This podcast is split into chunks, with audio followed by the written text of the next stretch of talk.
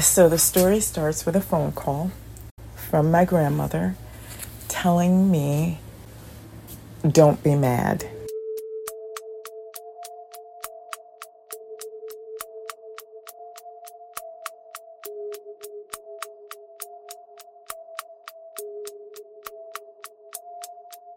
And I'm not sure what she's talking about. And then she says, Ursula is here. And I'm thinking to myself, that doesn't make sense. Ursula is in after school.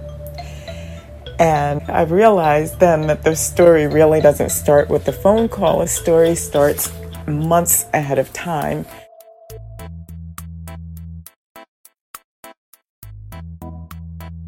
This is the story of when I took the bus home, not really home, from uh, second grade from school.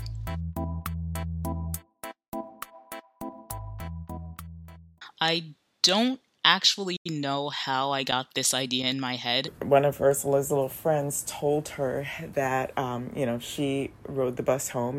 But I wanted to take the bus home from school. I guess it seemed like this cool, exciting, independent thing to do. The bus was kind of the final frontier.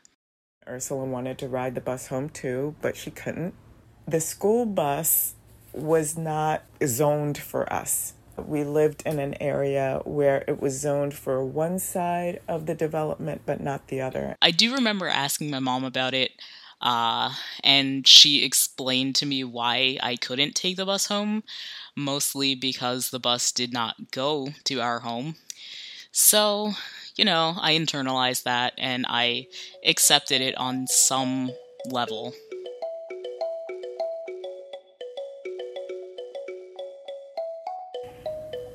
And so life goes on as normal, and she does her after school every whatever days it was at that time, I don't remember, but she does her after school. At some point after that, I had seen uh, basically, I, it was like a bus chart. Uh, there were different colors for different buses, and I saw that the purple bus had my great grandmother's address next to it. So from there, the plan was laid. And then months later, so I'm watching Oprah and relaxing before I have to go pick her up. I get this call. Don't be mad. So, anyway, the plan was to take the bus to my great grandmother's apartment. And this I don't exactly remember, but I believe it was on a day when I had sort of an after school program so that my mom wouldn't be there and so that I could have like a straight path to the bus. Uh, and I wouldn't have to sneak past my mom and then have her at the school and have her within reach of all my teachers. So I took the purple bus and I went to my great grandmother's apartment. Uh, and I just showed up there. And, you know, it wasn't even scary or anything. Like, you would think that I would be kind of off kilter having done something like this. But no, I was just excited to have gotten away with it, basically. I knew that she was very determined, that she was always going to get what she wanted. That, um, you know, when she wanted to learn how to tie her shoes, she made three of us all day work with her until she could tie her shoes. So I knew that she was determined. I just didn't know that she could be slick. Nothing had occurred to me about anything that could have gone wrong in this situation. My great grandmother might not have been home. My thoughts as I'm walking to my grandmother's apartment. It's, you know, pretty dangerous. There's a lot of streets to cross.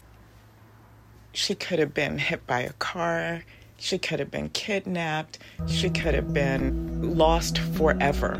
That was my worst fear was that she was she could have been lost forever. There was a lot that could have gone wrong there, and I understand this as a 30 something year old woman, but as a 6 year old, I was just flying blind, essentially. My grandmother told me that she heard someone knocking at the door and she looked out the peephole and didn't see anybody.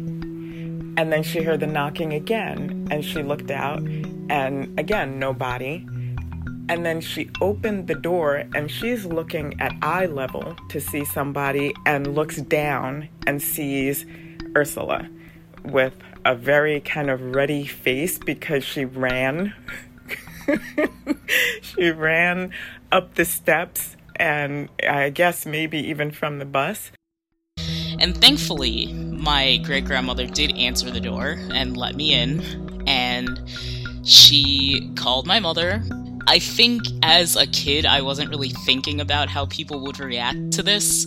So my great grandmother did seem surprised, but not in like a horrified kind of way.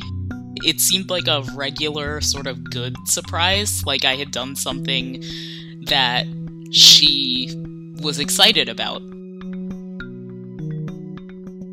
So she said that she knew her heart was good then, and she had had heart troubles, but she said she knew that our heart was good because she could have had a heart attack seeing her standing there.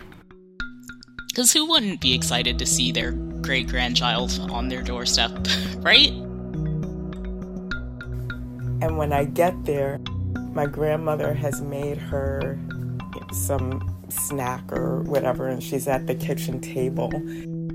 And I look at that sweet little face every angry thought, scared thought, whatever thought I had melts away. I'm just glad that she's safe and she's there.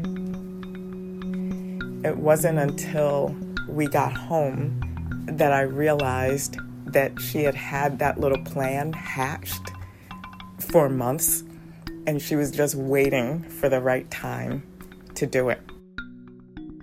I got played by my six year old.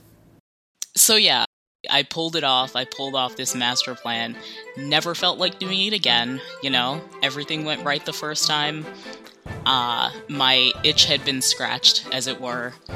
And I'm pretty sure I got punished for this. She didn't get punished.